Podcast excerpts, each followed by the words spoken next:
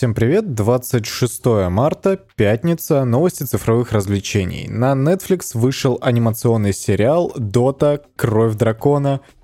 И это, конечно, у меня как у любителя, в принципе, доты, у игрока с достаточно большим стажем, бывшего игрока, окей, это вызывает некоторые вопросы. Сериал, конечно, как для тех, кто знаком более-менее с самой игрой и с лором, с тем его кусочком, который доступен в Dota 2 вообще в принципе, потому что никто его разработкой до выхода этого анимационного сериала почему-то не занимался. Valve были в этом не абсолютно не заинтересованы, потому что они ленивые люди, я не знаю. Вообще, в первую очередь, это связано с тем, как, в принципе, Valve организована работа. Насколько я понимаю, люди там, они не привязаны непосредственно к какому-то проекту. То есть нет отдела Dota 2, который занимается исключительно Dota 2. Там насколько мне известно, у кого дошли руки, тот как бы тем и занимается. Есть у тебя сегодня настроение пойти э, пофиксить баги в дотке, ты пошел пофиксил баги в дотке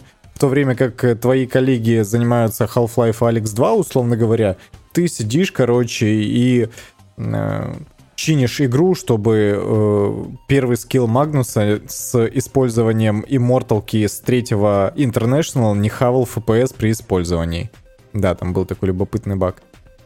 И, наконец-то, когда начали игроки очень активно уходить из доты, особенно те, кто потратил большое количество времени, а новые игроки не приходили, потому что игру никто не пиарит, и она слишком сложна для освоения, Valve зачесались и решили выпустить э, аниме-сериал по Dota 2. И он получился, конечно, ну такой себе.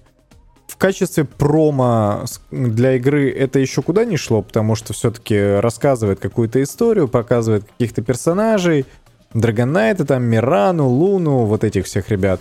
Но почему за основу взяли самого безвкусного вообще персонажа всей доты? Come on, там есть чуваки, которые из астральных миров пришли, там есть Энигма, который просто непонятно вообще что. Но вы рассказываете про какого-то типичного рыцаря, который встретил дракона и сам стал наполовину драконом. Sorry за спойлеры, если вы хотели посмотреть этот сериал. У меня, конечно, есть э, предположение, что все-таки Dragon это такой себе очень типичный игрок для новичков, и новички его выбирают, и он очень стереотипный сам по себе, поэтому прописать его получилось бы достаточно легко. Но, как говорят люди, которые его уже посмотрели, никто особо не запаривался по поводу того, чтобы прописать персонажей. Они получились достаточно плоскими, история пресной, и несмотря на то, что вышло только 8 серий из 24, как объявили шоураннеры. У меня есть сомнение, что следующие 16 серий будут сильно по качеству лучше и зададут какую-то интригу. Но Valve приурочили к выходу аниме-сериала крупное обновление, которое ориентировано на новичков. Они обновили э, сайт игры, обновили вкладку герои, которая стала более подробной, сделали отдельный режим, в который будут э, играть исключительно новички. Никаких э, штрафов за то, что вы покинули игру, тоже не будет в этом режиме, и будет доступно только ограниченное количество героев. Но, по-моему, такой режим уже был в доте. Listplate? Нет, Listplate это не тот. Короче, там было всего 20 э, героев, самых таких простецких, и новички могли совершенно спокойно выбирать из этого небольшого списка и не переживать по поводу того, что этот герой оставится, останется слишком требовательным к их микроконтролю, который, естественно, у новичков не очень развит. Там были совершенно такие элементарные игроки, э, точнее герои, как тот же Dragon Knight, как Рейс Кинг, как э, Draw Ranger. Ну, если вы играли, вы понимаете, кого я имею в виду. Теперь же, конечно, они ожидают Valve прироста количества игроков, которые ежедневно начинают играть в нее с нуля, и поэтому решили как-то адаптировать всю эту историю. Также выйдет большой патч 7.29 и добавят нового персонажа уже к концу сингапурского мейджора, который начнется вот буквально через несколько дней. Также, что очень важно, очень важно, что надо было сделать еще 5 лет назад, Smurf аккаунты теперь полностью запрещены, и Valve будет отслеживать их и наконец-то будет их банить. Вроде бы как. Они уже объявляли о том, что борются со смурфами, и это происходит просто постоянно. Проблема только в том, что Valve, они в принципе не очень хотят заниматься тем, что они разработали и что и так приносит деньги, поэтому как это будет происходить, непонятно. Но то, что из-за смурф аккаунтов, из-за бустеров, из-за людей, которые покупают себе аккаунты, комьюнити Dota 2 страдает и игроков становится все меньше и меньше, это как бы совершенно очевидно. Я слышал такой тезис, что Valve этим никогда раньше плотно не занималась, потому что они боятся, что если удалить всех этих э, персонажей, всех этих игроков и забанить их аккаунты, тогда онлайн ежедневный просядет еще сильнее, тогда там будут совсем какие-то смешные цифры. И так и сейчас в доту играют сколько, не больше 400 человек, не больше 400 тысяч человек э, одновременно, а это очень маленький показатель по сравнению с пиками в 950 тысяч, миллион игроков одновременно. И это не в пике, а это как бы на постоянной основе. Но они что-то делают, это хорошо. Мне, как человеку, который за дотой следит, э, скажем так, в замочную скважину, в принципе, это как бы без разницы. А для вас, для людей, которым дота, в принципе, неинтересно, наверное, это тоже было абсолютно бесполезно. Но давайте перейдем к следующим новостям. Создатель Final Fantasy не исключает, что Fantasian для Apple Arcade его последняя игра в карьере. Что хочется сказать? Хиронобу Сакагучи, конечно, очень важный персонаж для всей игроиндустрии. Это действительно очень классный геймдизайнер, который действительно создал Final Fantasy, несмотря на то, что после десятой части он никакого участия в разработке игр не принимал, но примерно в это время серия скатилась туда, где она является сейчас. Потому что я, например, считаю девятая Final Fantasy, которую он продюсировал от и до, лучшая вообще во всей э, истории. Несмотря на то, что ремейк сделали на седьмую финалку, и седьмая тоже действительно очень классная, потому что в ней классный сюжет. Девятая, ну, я считаю девятую самой лучшей. И Хиронобу Сакагучи, он запоминается своим фирменным авторским стилем. Кто бы что ни говорил. Да, у него после ухода из Square Enix дела как-то обстояли не очень хорошо, и его игры, а он после этого сделал еще какое-то количество игр, если честно, не изучал этот вопрос прям досконально, но они не были прям хитами-хитами. То есть после ухода из Square Enix э, никто ничего не говорил про то, чем занимается Хиронобу Сакагучи, никто его не обсуждал и не хайпил. Fantasian же для Apple Arcade выглядит любопытно. Это такая себе классическая JRPG, но с одной уникальной особенностью, которая к игре на самом деле прямого отношения не имеет. Все локации, которые представлены в игре, были изначально созданы в виде диорам — их вручную собрали, потом отфотографировали, и только после этого 3D-дизайнер, 3D-моделлер их отрисовал как э, нужно в игре. Хотя вряд ли, на самом деле. Вполне возможно, что они просто перенесли эти диорамы прям напрямую в игру, просто сфотографировав под правильным углом. Игра все-таки изометрическая, поэтому подобные трюки, в принципе, можно было бы и сделать. И она выглядит действительно интересно, учитывая то, что это будет эксклюзив э, для iOS, я, когда она выйдет, с удовольствием поиграю, причем денег платить надо будет всего лишь 200 рублей в месяц. Так что Хиронобу Сакагучи, наверное, все-таки уйдет с, со сцены. Ему уже достаточно много лет, так что пора бы дедушку отпустить на покой. Также интересно, что Фантазиан стала последней и, скорее всего, станет последней игрой для Набуа Уэмацу. Это культовый просто японский композитор, который написал музыку практически для всех Final Fantasy и для других игр Square Enix тоже, например, для Chrono Trigger. Он начал жаловаться на здоровье еще в 2018 году, и с тех пор он не принимал участие ни в каких проектах, кроме как Fantasian. Так что он уже написал больше 60 песен для этой замечательной, потенциально замечательной игры, и, скорее всего, после ее выпуска тоже уйдет на покой. Мне, конечно, немного жаль, что такие культовые и очень важные люди для индустрии заканчивают свои карьеры, потому что Final Fantasy персонально для меня это далеко не чужая серия. Но я пожелаю им крепкого здоровья и чтобы они нашли себе занятия на пенсии. Дядьки молодцы, сделали действительно классные вещи за всю свою жизнь. В цифровых магазинах стартовали предзаказы Biomutant — PlayStation Store игра стоит больше 4000 рублей, а в Steam почти 3,5. И откуда такие цены, особенно в Steam? То есть Biomutant — это, конечно, любопытный продукт. Это такая себе RPG в открытом мире про животных. Которые пытаются защитить себя и дерево от жизни от смертельной чумы. Игра выглядит симпатично, но это все еще не AAA проект. Я считаю, что AA проекты, к которым все-таки я отношу эту игру, несмотря на то, что она еще не вышла, не могут стоить таких денег. То есть раньше какая была история? Э, самые крупные релизы стоили по 60 баксов, и все с этим смирились. Игры попроще стоили 40 баксов, и всем тоже было окей. То есть 4 э, тысячи, 2500, соответственно. Но на расценки нынешние 70 и 45, условно говоря, я тоже, в принципе, согла- согласен. Но игра стоит 58 долларов в Microsoft Store. И это, в принципе, эквивалентно AAA играм на предыдущем поколении консолей. Но то, что игра в Steam стоит 3500 рублей, а также в GOG и в EGS, это, конечно, просто безумие. Что там недавно? Киберпанк недавно, да, не дня без, кибер... не, не, не, не дня без киберпанка, я помню. Он стоил 2000 рублей за предзаказ.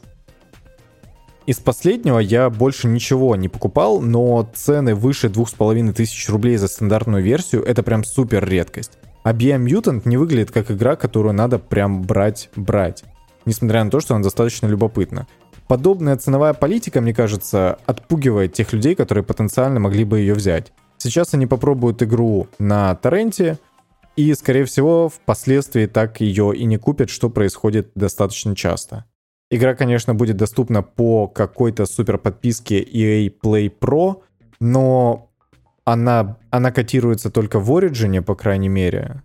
Ну, то есть я не вижу упоминания о том, что она есть еще где-то помимо Origin. В Steam есть обычная подписка EA Play, и люди говорят то, что отлично, теперь э, Biomutant полностью окупает стоимость годовой подписки, но я даже и не знаю. Ладно, едем дальше появились первые рецензии Годзиллы против Конга.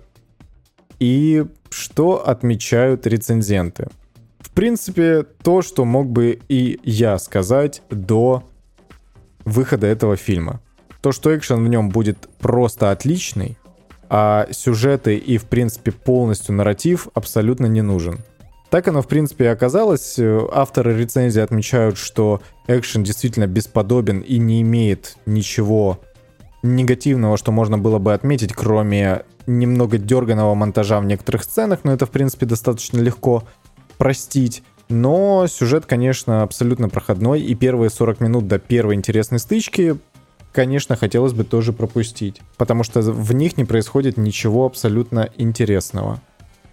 Но другие отмечают, что это абсолютно не является проблемой, потому что недостатки сценария забываются ровно в тот момент, когда начинается эпическое побоище двух гигантов. Ну и финал, как отмечают, оставляет достаточно хороший простор для того, чтобы в этой, условно говоря, вселенной появились и другие кайдзю. Что ж, в принципе, не сказали ничего нового, все вполне ожидаемо. Идти строго в кинотеатр, на телевизоре смотреть, наверное, бессмысленно. Кооперативный шутер Black for Blood от Turtle Rock, это создатели Evolve и Left 4 Dead, отложили на 4 месяца. Я, конечно, может быть, чего-то не понимаю, но зачем выпускать кооперативную игру, которая морально устарела еще 10 лет назад? То есть вы выпустили Left 4 Dead, все в нее наигрались, это действительно хорошая кооперативная игра с интересным experience ом, но зачем выпускать тот же самый концептуально боевик, но спустя 10 лет? Я, конечно, могу для себя найти оправдание в том, что хороших кооперативных игр выходит сейчас не так уж и много, и, в принципе, Black for Blood может найти свою аудиторию, скорее всего, найдет. Но мне, например, концептуально месище четвером против толпы врагов как-то уже не сильно заходит. Они, конечно, попытались сделать Evolve э, с асинхронным мультиплеером, и почему-то игра не выстрелила, к моему большому сожалению, потому что все-таки асинхронный мультиплеер — это прям тема. И поэтому они вернулись на своего старого конька и попытались сделать то, что им отлично удалось. Ну, отложили, значит, все-таки с игрой что-то пока что не в порядке, и ковид тоже внес свои коррективы. Но игру я совершенно не жду, потому что мне Left 4 Dead никогда особо не нравился. Sony работает над экранизацией Ghost of Tsushima. Фильм поставит режиссер Джона Уика, и это новость очень так себе.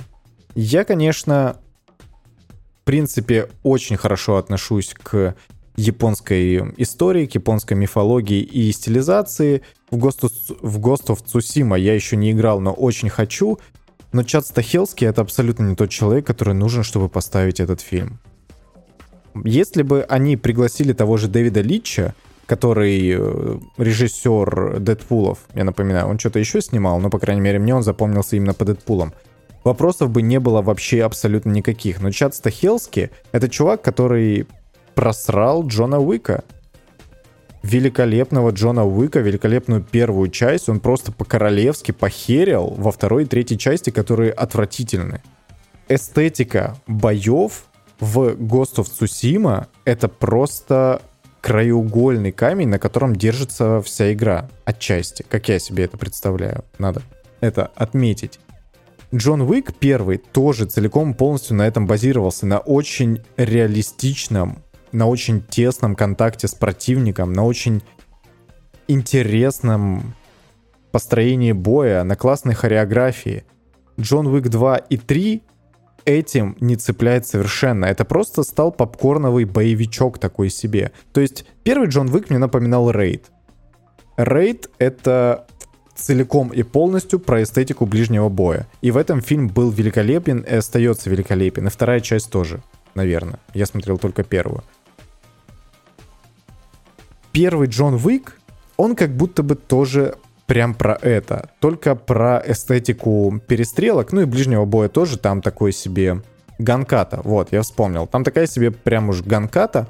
И выглядит это прям шикарно. Джон Уик бесподобный. Несмотря на то, что там на, все, на весь фильм три боевые сцены, но сцена в клубе, это на самом деле прям вот надо сейчас брать и заносить в аналы истории и делать прям учебники по тому, как нужно ставить боевые сцены.